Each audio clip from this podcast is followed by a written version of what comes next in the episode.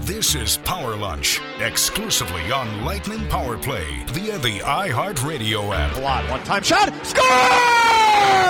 Yanni Gourde buzzes across the blue line. He's in alone, holds, shoots, score! For Sergachev, center point shot, score!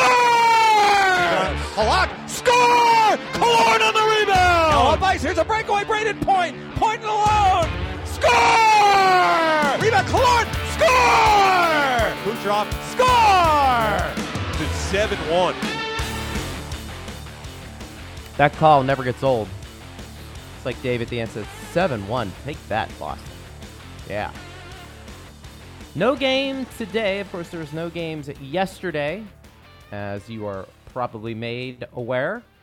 The NHL postponed their four Stanley Cup games scheduled for Thursday and Friday, which would obviously be today with the Lightning playing the Bruins. And the NHL came out with a statement along with the Players Association, said after much discussion, NHL players believe the best course of action would be to take a step back and not play yesterday and today games as scheduled. Of course, uh, standing uh, in solidarity with what happened in Wisconsin. So we've seen other leagues do this where they've postponed games. And uh, of course, that was something that affected the Lightning and Bruins because uh, we felt like we were going to have a game today, but instead, the Lightning and Bruins will play tomorrow at noon, and uh, hockey will be back, ready to go, and we can break down how that's going to affect each team. But let me bring in my partner, Dave Mishkin. Steve Versnick is here with you. Glad you're with us. It is a Friday. And uh, you never know what you're going to wake up to in the sports world, but here we are. We're in a bubble and uh, playing playoff hockey, but uh, games were postponed the last couple of days. And Dave, it got me thinking with regards to how this affects the Lightning and the Bruins. We always talk about momentum, and is momentum a big thing from game to game? And I always go back to something that Jassen Cullimore said is he didn't necessarily believe it was momentum game to game, but he felt like confidence was something that could go from game to game. And if that's the case, you'd like to think that the Lightning still have a ton of confidence after what happened in game three. And to further that point about how does the games being postponed affect each team, the first thing that came to my mind was, you know, I felt like Boston was a step slow in game three, and does the extra day give them a little bit more juice for Saturday at noon. I know it's a, an earlier start, so maybe not as much. But I, I it's kind of how I looked at it. Uh, how does it affect each team? With the Lightning, uh, the confidence still should be pretty high, but I'm curious how the Bruins react to having, you know, a few more hours to rest. Yeah, I have a few thoughts about this, Greg, because my initial reaction, surprise, surprise, was very similar to yours that the postponement of the game that was scheduled for tonight and now we know it's it's going to be postponed to Saturday at noon. So we're not talking about a, a huge gap between the original scheduled start time and day and the actual scheduled start time and day. But my initial reaction was to the extent that the Bruins may have been affected by the second half of the back to back, and Friday's game would have been the third game in four days. And of course, when we first heard that it was going to be postponed, we didn't know exactly when it would be rescheduled. My initial reaction was kind of like yours, which is maybe this helps the Bruins. But let's circle back to game three. I think some of how that game looked was related to the score. So if you go back and watch or listen. And I actually do listen, not 24 hours a day when we're not playing, but you know, if I'm in the car, I will put on Lightning Power Play and hear back a rebroadcast. And sometimes it helps me to remember a game to hear it back. And if you go back and watch or listen to the first half of the first period, that was a fairly evenly played game. And of course, the Lightning broke it open with the Palat power play goal, followed by the Gourde goal 15 seconds later, and that that had an impact on how the rest of the game went. But even at the end of the first period, you may recall Phil and I were talking, Greg, about the Bruins were making a push in the last couple of minutes of the first period, and and at the start of the second, Phil even said, "I really hope they don't sit back," meaning the Lightning, like they did near the end of the first. So it's not like the Bruins came out and played with heavy legs throughout the first period and maybe even into the second. But when you start falling behind three, four, five goals, you're going to lose some oomph.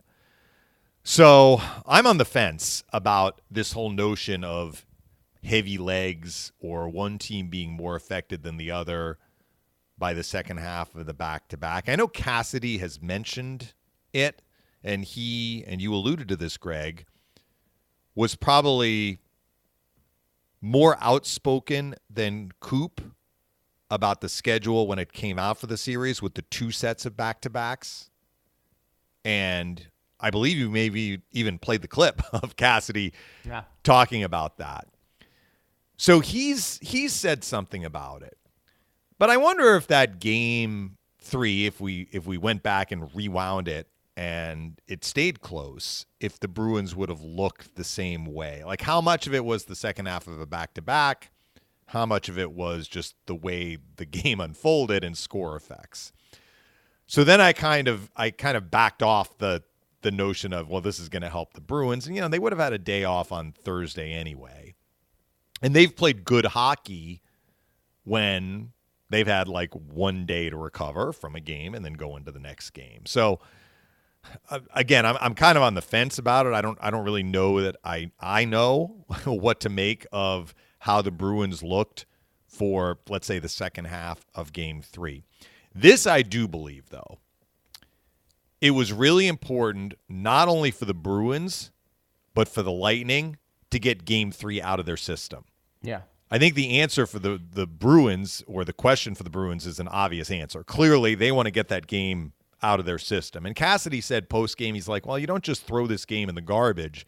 Because there are some things that happen that we need to learn from, and specifically the Lightning's adjustment on the power play, which we talked about yesterday on the show, is something the Bruins do need to adjust to from their side. But there's not much beneficial for the Bruins out of that 7-1 game. So the more distance they get from it, probably the better. But I think the true the same is also true for the Lightning. They they want to get that game in their rearview mirror because we know as much as we can know, game 4 is not going to look like game 3. So maybe it's good for both teams to get an extra, not even a full day, but an extra night's sleep certainly. They're getting Friday night as another, you know, off night basically before they come back and play early on Saturday.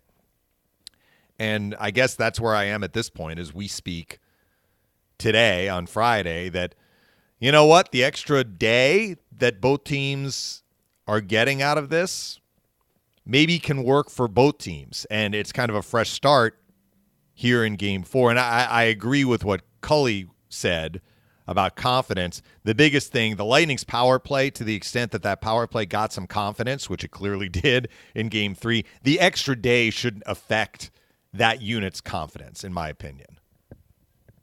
It's a good one, and we'll see how that plays out. This came from Travis on Twitter, at Bolts Radio, by the way, if you want to react to anything we've had to say so far on the show. He said, Did you see anything to suggest the more seasoned Boston guys are starting to get worn down a bit?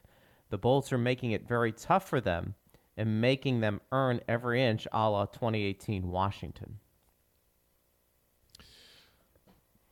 Well, Chara is not 30 anymore. Now, he is in incredible shape. He's not 40 anymore. That's true. He's 43. He is still playing at a very high level. But the Bruins, you can just look at his ice time, and I don't have it right in front of me. I'm sorry about that. But in game two, which was the front end of the back to back, which went to overtime, he was under 20 minutes. I mean, he was not even close to one of their top minute defensemen. He's not playing the power play like he did earlier in his career. He's still used on the PK. But they lean on Krug, they lean on McAvoy. I mean, those are the guys who are logging heavier minutes typically. And I think Bruce Cassidy understood it was a back to back, which is maybe one reason why Chara did not lead their team in ice time in game two. And then game three was what it was. I mean, the mm-hmm. ice time there is is skewed on both sides because right. the game got out of hand. He played 18 minutes. 18 minutes in game two. Game three. Game three. Okay. And he was right around that in game two, which of course went to overtime. Not deep in overtime, but it did go to overtime. So I'm not I'm not buying the notion that let's take Chara that he's getting worn down. I think he's at a different point in his career than he was even, you know, four years ago or three years ago. I mean, without seeing them game in, game out, it, it's hard for me to, to pinpoint exactly, but you can look at how he's used, and he's not used as regularly as he had been not that long ago. The other guy is Bergeron, and this is this is an interesting one because Bergeron did not play a lot in game three. There weren't a ton of face-offs in game three, just the way that game went. There weren't as many whistles. Understanding there were some power plays. And Lightning had six, which is more than they've had in any game before. And there were a lot of goals, so you have face-offs after goals. At least for the Lightning, there were a lot of goals. But Bergeron's number of face-offs taken was way down. And I thought of the three guys on that top line, Marchand, Pastrnak, and Bergeron. Bergeron was the least dynamic of the three and less dynamic than he normally is. Now, again, was that score effects? Was that the fact that the Bruins had played the night before? I don't know. I, I think you and I talked about this at the start of round robin play, and you were questioning, like, is Bergeron starting to slow down? And my answer is I haven't seen that yet. I mean, the guy is still a phenomenal player. He's up for the Selke again. His face-off proficiency is off the charts. Look at the play he made on McDonagh in game one. Like, I mean, he still is an elite, elite player. I don't think he had, by his standards, the best game three. But that may have been just a one off. So I guess the the the premise from Travis, uh, if if if that's his feeling, I disagree. If it's a question, I would say I don't think the Bruins are starting to wear down. I, not at this point, anyway. I mean, what are we? One round and three games in. And I'll, I'll say this if they are starting to wear down, then they are going to have a hard time winning the Stanley Cup if they're wearing down at this point in the playoffs. Yeah, I think what's going to do Boston in is the fact that um, if they do lose this series, it's going to be goaltending and it's going to be lack of depth. And those are two things I don't think are going to go away. I think, uh, as I told you before, it stood out to me through three games. I think Tampa Bay is the better team. Doesn't mean they're going to win this series, but you're right. Their line, that first line, is dynamic. But if they have any type of dip in their play, I think that's a huge hole for them to climb out of because I don't think still, even after the last couple of years and the different acquisitions that they've made, that they have enough firepower to overcome an off night by that first line. And in some ways, Dave, it makes you appreciate how good that first line is because there is still a lot of pressure for them to produce. And for the most part, they have. And they came within a game of winning the Stanley Cup last year, really, you know, leaning on that first line. Now, they had some other guys that, that did well, and, you know, Coyle we talked about before. And, you know, they feel like Ritchie's a guy that comes in who's a little heavier, that can provide some offense. And, their fourth line had a really good playoff last year. Now Acciari left and went to Florida, but you're right. They still have a good fourth line. They do, and um, it's it's definitely a more complete team. Doesn't mean they're gonna, you know, win the Stanley Cup and, and go further than they did last year, which is one more win. I just think the dip is still noticeable when their first line isn't producing compared to, let's say, the Tampa Bay Lightning, who, again, I'm going to reiterate, are doing this without Steven Stamkos. And I can't tell you how impressed I am with how Tampa Bay is going about their business. And I'm a little disappointed with the lack of national recognition when it comes to what the Lightning are doing without the fact that Steven Stamkos is in the lineup. Um, I don't know if it's maybe Stamkos in some ways being slighted by the national media. Um, but you know, I, I, always feel like when we have these conversations about you know best players in the game, best goal scorers in the game, every once in a while Stamkos I feel like doesn't get the credit he deserves. But this is the equivalent of taking you know Marchand out of the lineup or Pastrnak out of the lineup. And you know Tampa Bay, I still feel like is a pretty complete team. Boston, that first line, if they're not producing, I think there is a noticeable dip. Kudos to the first line of the Bruins, but I still think there is a a pretty big gap between the two teams. Um, Dave, I have a couple of other questions from some of our fans on Twitter. I want to get to this topic that John had, uh, this question he had that's going to delve into a topic. It deals with Blake Coleman and Zach Bogosian. We're going to touch on that in just a little bit. It's not what you think, at least in terms of what they're doing right now. We'll talk about that when we return at Greg Linelli, at Dave Mishkin, at Bolts Radio. It is Power Lunch. Again, no game today. The NHL and the Players Union decided to, along with the other sports leagues, in solidarity, um, not playing their games yesterday and today. Of course, the Lightning will play tomorrow now at noon for game four. And uh, this is all in solidarity with social justice and what happened in Wisconsin with uh, a police shooting. We'll talk more about Blake Coleman and Zach Bogosian, amongst other things, when we return. It is the Power Lunch on Lightning Power Play. This is Power Lunch, exclusively on Lightning Power Play on the iHeartRadio app. Dave, how many times have you called a game where you've just had a, a raging headache? Does that ever happen? I'm sure it's happened. Well, not that I can recall. And and uh, look, I mean, like my wife gets migraines, and those will those will knock you out. Uh. And you know, thankfully there is medicine for it, but she usually has to sleep it off. Knock on wood, I've never really had anything like that.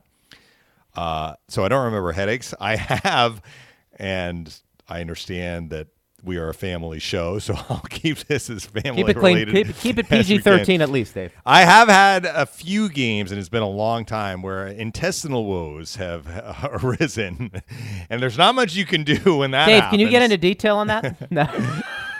That's about as much detail as I will provide. But you know, you are in the press box, and you have uh, to call the game, and you know, when your stomach doesn't feel well. No it's not a lot of fun. No, uh, but thankfully those those have been very infrequent. Well, let's not forget there's not many bathrooms in the press box either. If they're full. True. You know, what, and actually, I'm is... talking. These are my minor league days, oh, so okay.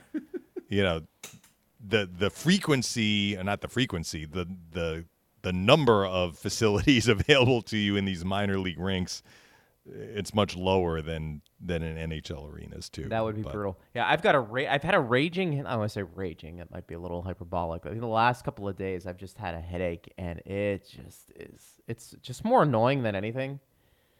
But it's just every little thing just can can annoy you. However, you're not annoying me right now with our show, so that's well, that's the good thing. That's that's what's been my medicine. I would not have known that. You have been very much on your game as we've done these shows the last couple of days. With, if I was playing hockey right now, they would say, um, you know, right now Greg has an upper body injury. That's all we can say. yeah. and, but he'll be ready to go. He'll be ready to go. Um, so I I got this question. This actually came in after our show yesterday. I thought it was a good one, and it speaks to kind of the realities of a salary cap era and the decisions the teams were going to make. Dave, I don't want to speculate on what they're going to do, but I, I think it's interesting the question that John posed. And he asks So, do you think the Bolts are going to extend the likes of Bogo and Coleman? Now, one, I think it's a compliment to those two guys that I think that's why the question was asked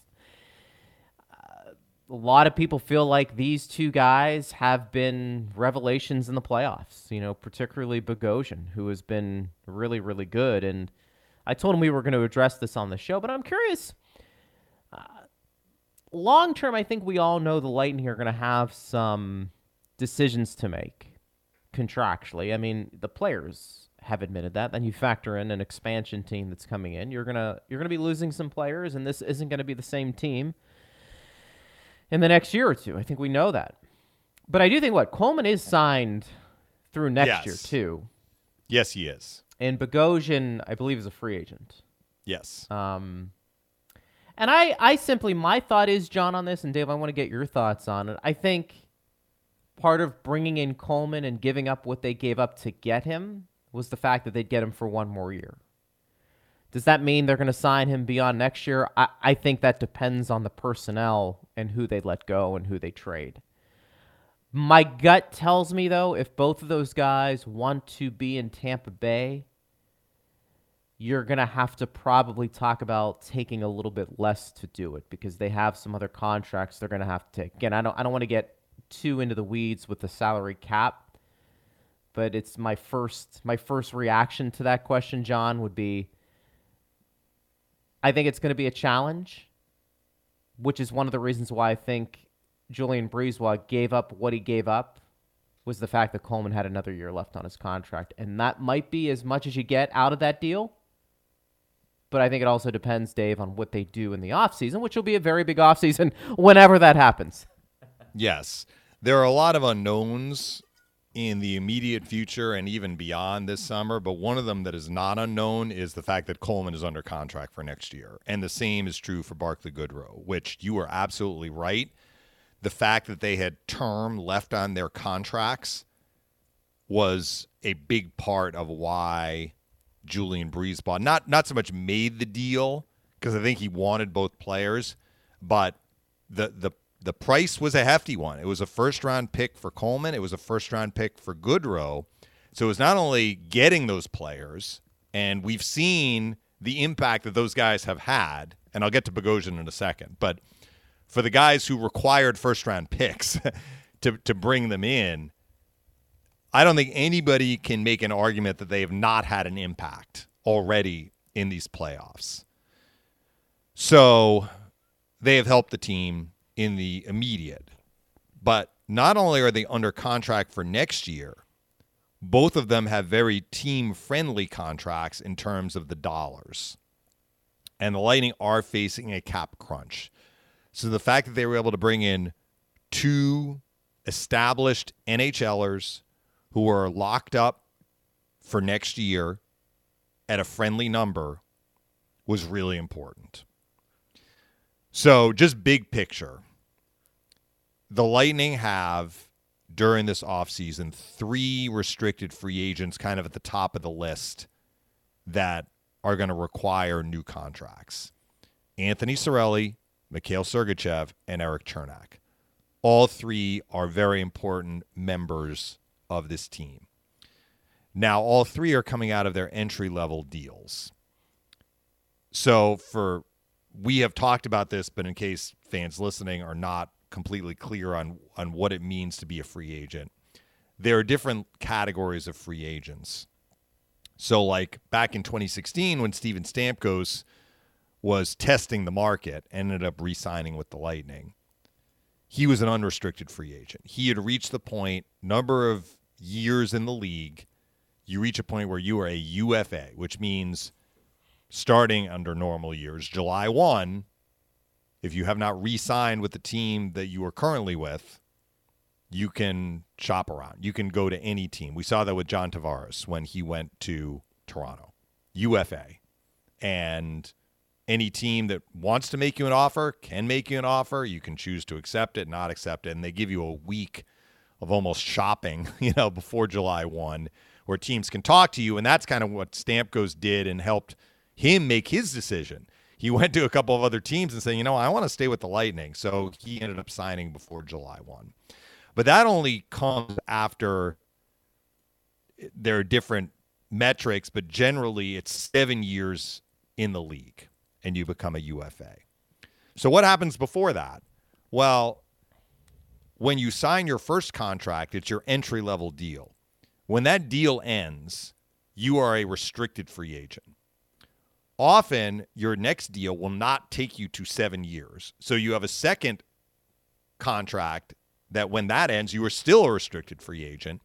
But after the second contract, often you get what's known as arbitration rights, which means that you have some negotiating power. You are still restricted, but you have more clout than when you're coming out of your entry level deal when you do not have arbitration rights. So if you don't like what the team is offering you, you can file for arbitration, and an independent arbitrator can come in and listen to both sides, and he makes a determination, or she, and then the team can walk away, the player can walk away, or they agree to it. But you're still restricted. so, what does it mean to be a restricted free agent? What that means is the team that holds your rights can issue you a qualifying offer. It doesn't have to be the offer that you're going to take, it's usually the minimum amount, but that locks you in. So, what that means is if another team wants you, they have to come in and, and make a bid, offer you a contract as a player. You have to agree to that contract and sign it. And then the team that held your rights has X amount of days to just match it. and then they get you. So the team that swooped in with the the new offer may not even get the player, which is why you don't see these types of offers. Sebastian Aho got one from Montreal last summer as a restricted free agent. Carolina just matched the offer. So Carolina got to keep the player.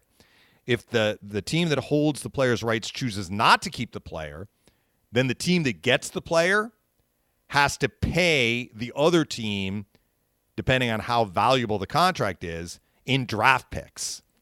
So it's kind of a it's kind of a pickle for for these types of contracts to come about because if the contract offer is low, then the team that holds the player's rights will just match, right? If the offer is high, and that's what Montreal tried to do. They tried to to front load the deal so that Carolina would get sticker shock and walk away. But if it's high enough, then you're paying more in draft picks. And to pry somebody like Brayden Point away, let's say, a team, and that didn't happen, but had a team made an offer to him and the Lightning said, you know what, we can't match it. You know, for somebody as valuable as Brayden Point, you might be looking at four first round draft picks. Yeah. I mean, that's a lot to give up for a restricted free agent. So in other words, it's it's it's something you don't see very often. But the fact remains for Cirelli, Sergachev, and Cernak, who are all out of their entry level deals, so they don't have arbitration rights, but they do need new contracts. So the Lightning have to find a way to make that work. And so the fact that they can get Coleman and Goodrow locked in and locked up for one more year at a team friendly number is really important when you factor in these three RFAs that are at the top of the list, I would imagine, for Julien BriseBois. Now, the other wild card here, Greg, is we don't know what the pandemic is going to do to the market. I think a lot of people feel that it's going to be a tough offseason for UFAs because teams have not had revenue coming in since March. I understand the TV revenue from from the playoffs now, but you know what I mean. There's no fans in the stands sure. buying tickets. So does that mean, and, and off the top of my head, I, I can't even think of who the marquee UFA would be, but let's take Robin Lehner, for example, because I know he's a UFA. Robin Lehner may say, you know what, I'm having a great playoff with Vegas. I'm a UFA. I can build off this great performance that I'm having.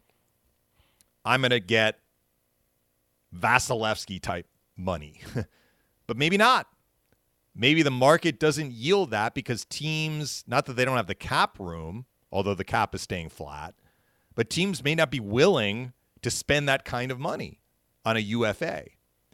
RFAs are different because I don't know if it's going to be affected by the market because it's this different dynamic where usually the team that holds the player's rights is really the only team. It's one team negotiating with one player. And so maybe the player will say, well, you know what? I deserve uh, this percentage raise. And the team might say, well, we don't have the money for that. I don't know. I don't know what's going to happen in this very unusual time as it relates to restricted free agents. But we do know this Cirelli, Sergachev, and Cernak are going to get raises. They have earned that. They are coming out of their entry level deal. They will be getting more money, and the Lightning have to find room to get those players signed. So going back to Bogosian, you know, it, it would be great to have Bogosian re-signed, but I just don't know how the picture is going to be filled with all of these other moving parts that the Lightning have to worry about, which is why it was really important for them that they know they have Coleman and Goodrow locked up for next year. That's a really long-winded answer, but no, I'm I'm glad. I'm but glad I mean, I think that it. I mean, it's we've talked about it, and that's why this is this is going to be a challenging offseason, made more challenging by the fact that the cap stayed flat. Because originally it was looking like it was going to go up, even three four million dollars, which is not a huge increase under a Right. normal season.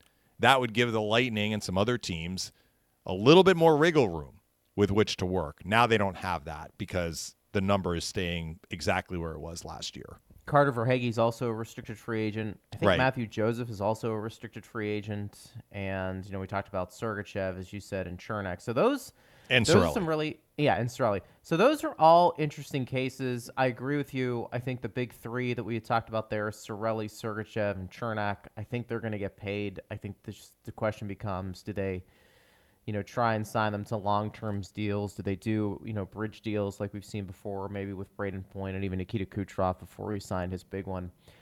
Uh, I the, the funny thing is the one guy that kind of gets lost in this, and he's going to be a UFA, is is Jan Rutta. And I only bring up Jan Rutta is because a we haven't heard much about him.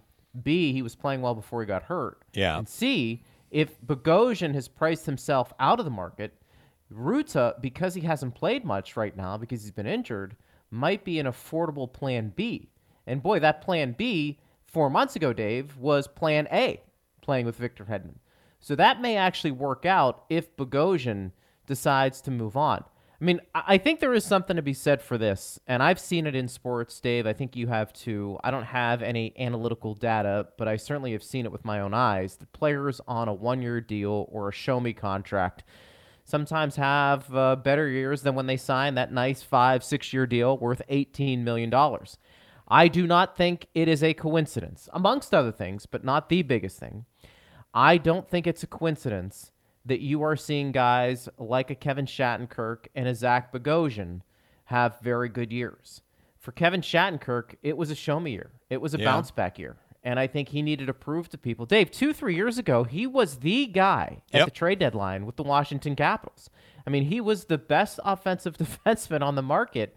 He goes to New York for a lot of different reasons. It didn't work out, and he ends up signing with Tampa Bay. They get him at a, at a really decent deal.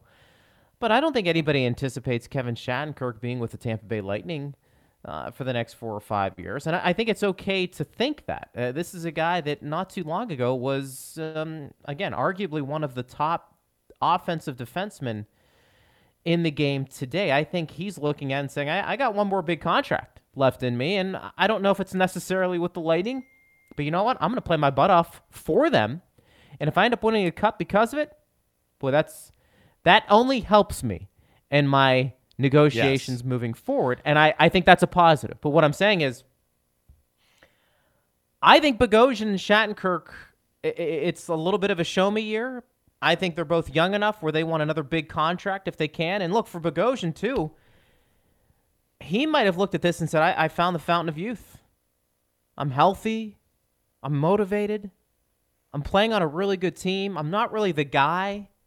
Boy, this sets me up. If I if I play well, maybe I get myself a decent contract and you know, then I can go back to being the guy for another team because I'm finally healthy and feeling pretty good. I, I don't know if that what his mindset is. I'm I'm reading into that, but I'm just saying it wouldn't surprise me if both of those guys weren't here next year and the Lightning had a guy like Jan Rutta who could slide in. You still have Braydon Coburn.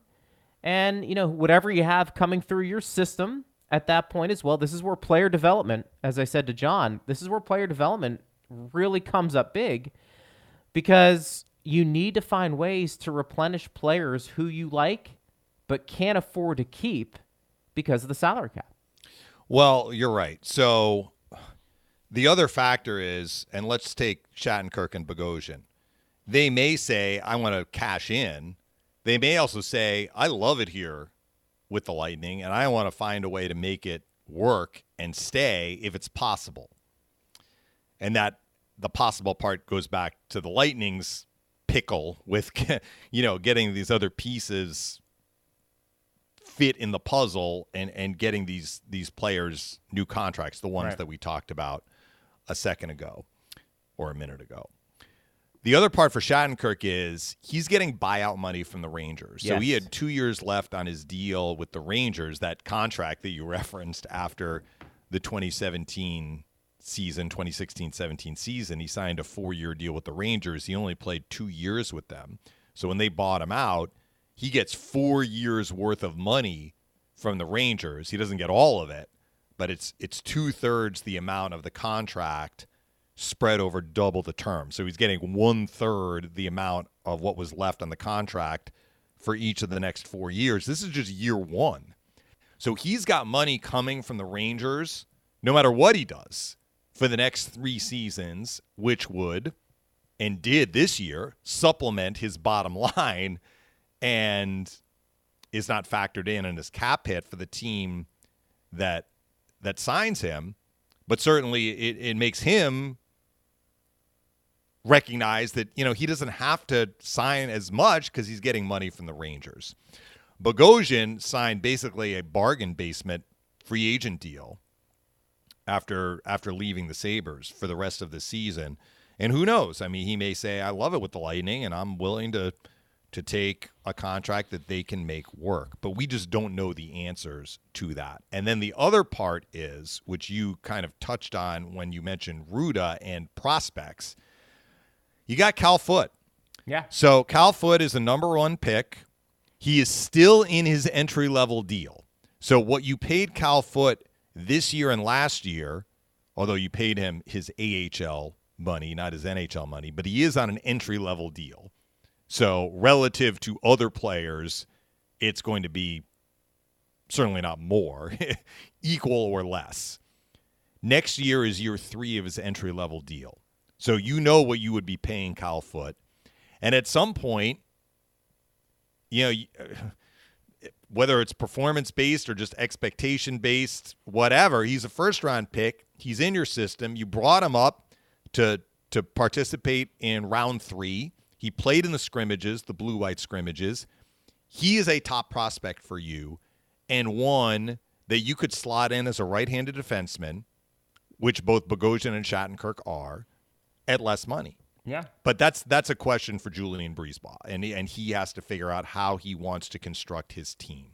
Steve, let's But- get Julien on right now. I want to ask him that question. No. But but your general premise is right that at some point you need to let players on your team go and replace them with players you have drafted and developed because they are younger and maybe more inexperienced, but they're also cheaper because they're earlier in their contract trajectory, right? If they're not in their entry level deal, maybe they're in their their second contract, which is still less than paying top dollar for a UFA. Or renewing a guy who is who is due a substantial raise. Yeah, and this is, you know, why Foote is held in such high regard within the, the organization. One, there's a lot of potential there for sure. But two, you also understand that that's a position that's not as deep as your forward positions. And you have guys who, like the Mitchell Stevens and the Carter Verhaeghes, that you can plug. And, you know, Cedric Paquette was that guy a few years ago. You have Matthew Joseph, Volkov, you know, Barré-Boulet. I mean, you have a lot of options there. You know, on the back end, Dave, you don't have a ton, which may speak more to the the point of keeping a guy like Bogosian if you can, because you feel like you're a little thin. Now they still have Coburn, you know, for another year. Yes. And boy, at I- a team friendly number as well. at a very team friendly number. And, you know, uh, the guys played some good hockey for this team. And that is a nice security blanket to have if things hit the fan and you find yourselves, you know, looking to plug a hole if somebody gets injured. You know, a guy like Coburn and to a lesser extent Schenn um, are nice guys to have. Although with Schenn, you get the sense, Dave, that as Brian said the other day on, on the last call, just a tremendous penalty killer. The penalty killer was made for Luke Schenn. I mean, you're in tight spaces, you can be physical, yeah. but this game is built on speed and the way the Lightning play. I, I think that contract is what it is. It was a nice, it was a nice depth move, but unless he's coming back on another team friendly deal, I don't, I don't see that happening uh, moving forward. But again, we don't know what the salary cap is going to look like, and um, some of that plays out. But getting back to Foote, I think you know that's one of the reasons why when Tampa Bay is has been talked about making trades, Dave, or executing trades, I'm sure teams have acquired about Kyle Foote or inquired, I should say, but uh, that's going to be a, a tougher move for the Lightning to part ways with because of a the talent and b there's just not as much depth as there is at the forward position in the organization, which is why I think Foote is held in such high regard. And I, I, we can close the chapter on, Yeah. on this and maybe get back to it when when hockey on the ice is over and, and we can really look at what's happening in terms of the free agent market and how teams are handling the flat cap. But kind of beyond this summer, which we knew was going to be tough. Last summer, or I shouldn't even say this summer because this summer is nearing an end, but you know what I mean, the off season.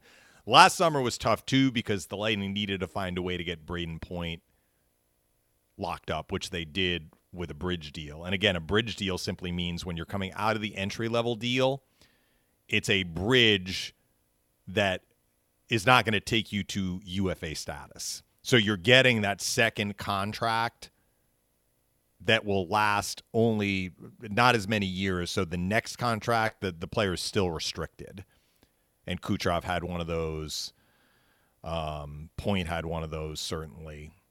Hedman and, and Stamkos had five year deals for their second deal. So they did end up going into UFA status, which is why Stamkos in 2016, you know, had the opportunity to to look elsewhere. Hedman decided he just was going to resign. I mean, you can resign up to a year before your the last year of your contract.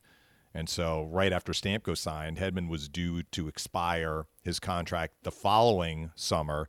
He mm-hmm. just inked an extension, which you're allowed to do. I mean, you can sign with the team that, that you're currently on as of, you know, one year before your contract Sure. ends. But what I'm getting at is after this summer, while it's still not going to be easy for the Lightning because they want to remain an elite team and they still need to draft and develop and and have a, a really good roster. You look at the the main cog players on this team, and most of them are going to be locked up. Kucherov is locked up. McDonagh is locked up. Hedman's locked up. Vasilevskiy's locked up. Stamkos locked up. Points bridge deal, he's in year one. So this summer is going to be tough, but the following summer, you still have point under contract, right?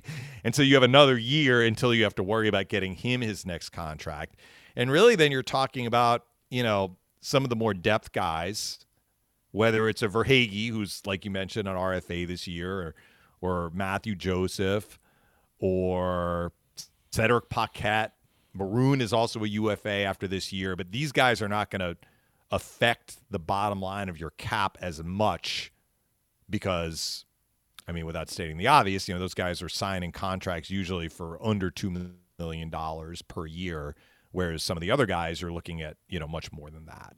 So if the Lightning can get through this summer and figure out a way to navigate it, then I think, or not summer, off season, summer off season of 2021, they will not have as many pressing concerns of guys to get re-signed, and they will also lose a player to Seattle, which I mean, you hate to lose a player. Every team is going to lose a player, but from the standpoint that that player you figure will be pulling in some salary, that will give you a little bit of relief in terms of that player leaving your organization in the expansion draft. It's a good point. He is Dave Mishkin. I am Greg Linelli. We got some people concerned about the Lightning start to games, especially in afternoon games. We'll talk about that. A couple tweets coming in, Dave. I want to break that down with you when we return at Bolts Radio, at Greg Linelli, at Dave Mishkin. Again, no game today, folks. If you just woke up and, well, if you don't have uh, a computer or you don't have a phone, um, I don't know how you're listening to the show if you don't have either one of those, but maybe you, found a way to do that. And uh, there is no game today. It'll be tomorrow at noon.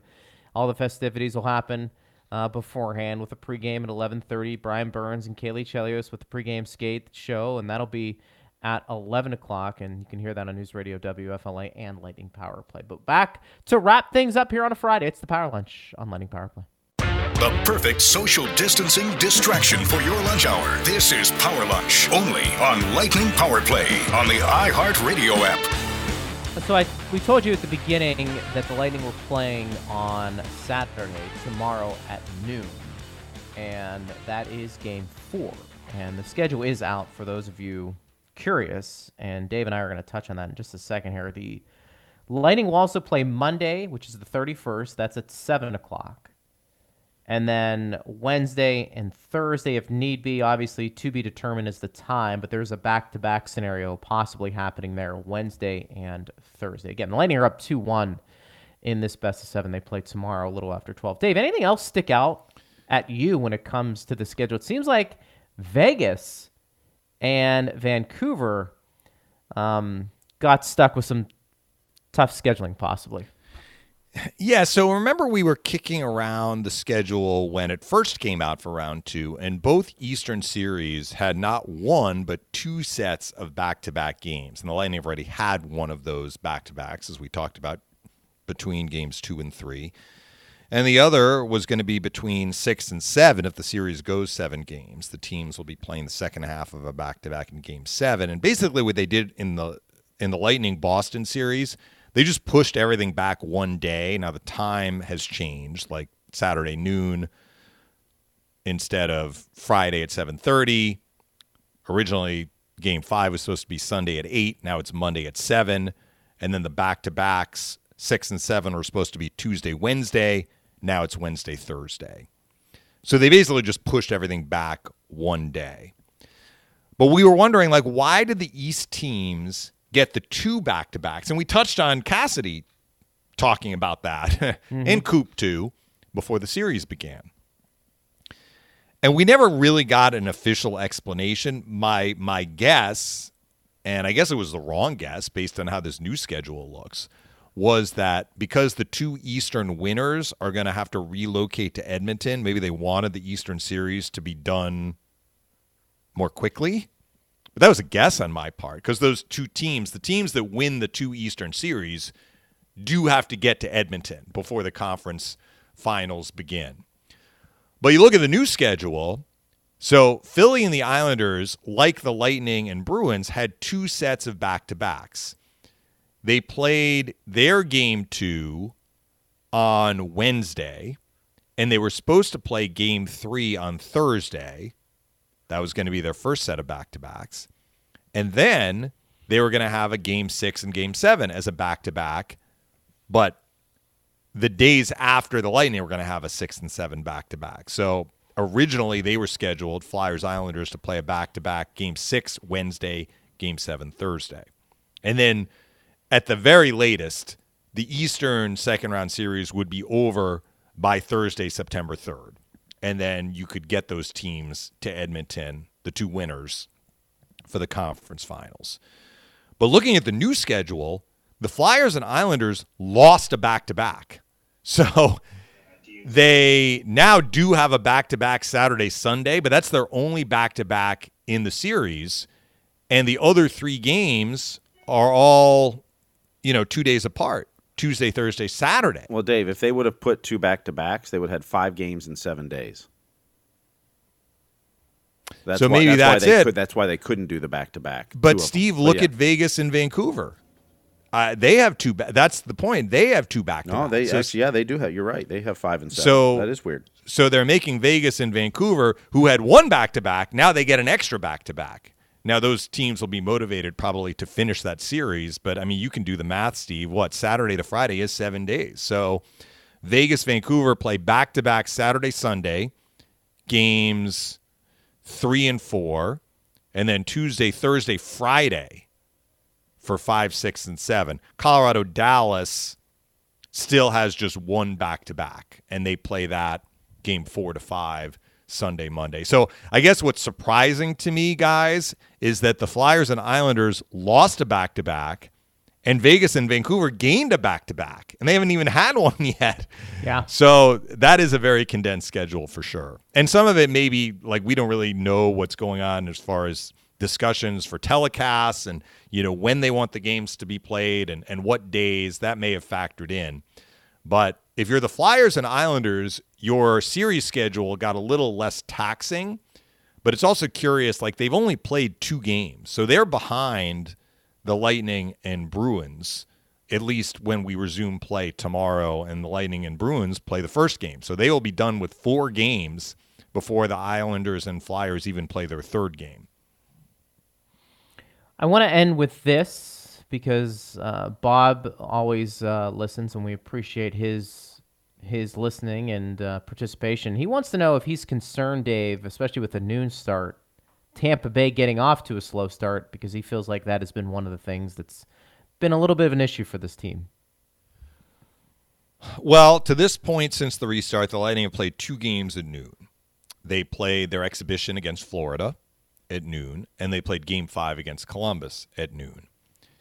So while the Lightning did not have a good game five against Columbus, especially from the mid part of the first and through a really tough second period, the team used the word dreadful. So I will echo that. It was dreadful for the Lightning that second period. The start wasn't dreadful. The start was quite good against Columbus in game five. The Lightning jumped out to a 2 0 lead 10 minutes into the game. They were carrying things. They were the better team at the start. Then the bottom kind of fell out. And I think that that probably had less to do with the start time and more to do with the fact that the Lightning were facing a team that was looking at a 2 0 deficit and facing elimination and really pick things up. And let's give credit to Columbus for how well the Blue Jackets played in the middle part of that game nobody can quibble with the Lightning's exhibition performance against the Panthers. and they were dominant in that game.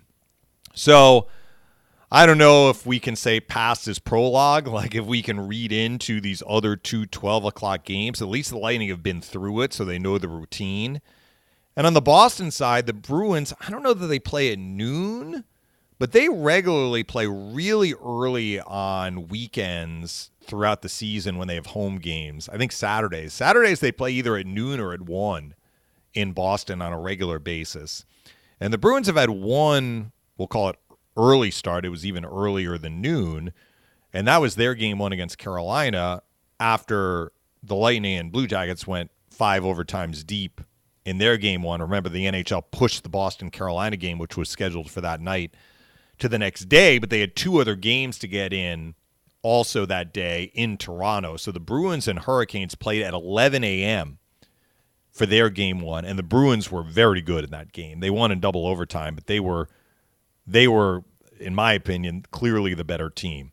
So this is familiar ground for the Bruins, less so for the Lightning, but the Lightning have had a couple of cracks at the early start in games already since the restart. And I, I don't think the start of the game has been poor for the Lightning in either of those contests. So I don't know what we're going to see tomorrow, but I don't know that you can look and say the Lightning started badly because they played at noon in the two games they've had at noon.